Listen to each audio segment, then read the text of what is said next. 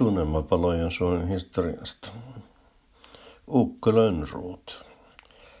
Ennen vuotta 1809 Suomi oli Finland. Vuonna 1809 Suomesta tuli Finlandia.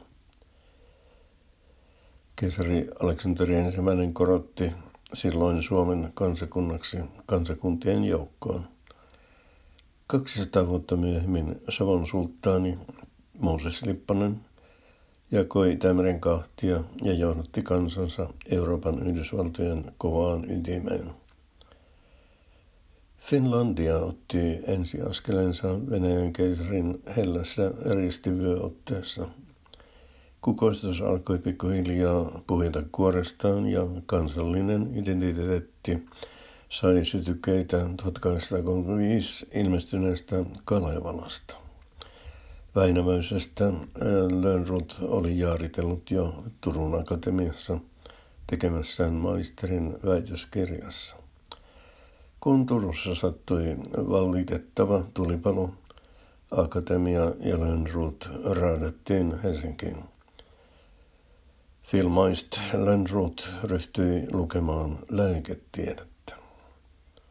Nuori lääkärin planttu hakeutui paperit saatuaan Kainuun piirilääkärin haasteellisiin hommiin. Korpien kuiskintaa ja jylhien järvien loiskintaa Lönnrot jaksoi kuunnella uskomattomat 20 vuotta. Virkamatkoillaan hän piikitti kainulaisia toisella kädellä ja kirjoitti toisella muistiin heksametrejä. Virka-autoa ei ollut, kun ei ollut autojakaan. Kesäisin reissattiin apostolin kyydillä tai soutain, talvella hiihtäen ja lumikengillä.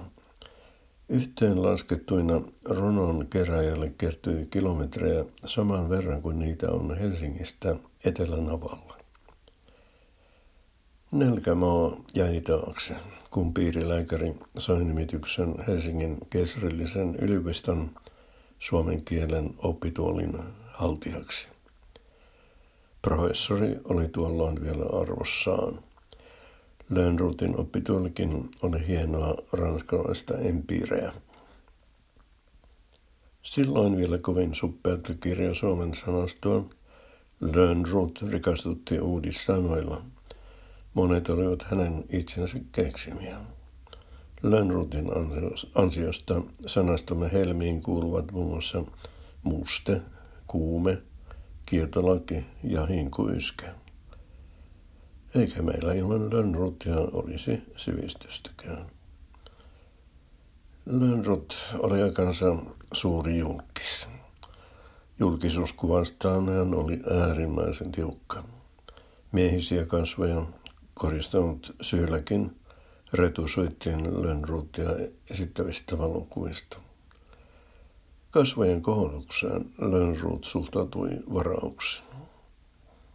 Avioliiton satamaan pappa Lönnruut purjehti kypsässä 47 vuoden iässä. Kalevalan luojalla oli aina huilu ja kannel mukanaan, minne tahansa hän menikin. Morsiamellekin oululaisen värjärimestarin tyttären Maria Piponiuksen Lönnrut hurmasi taiturillisella Bachin huilusanotin numero kaksi, eli Siciliano tulkinnallaan.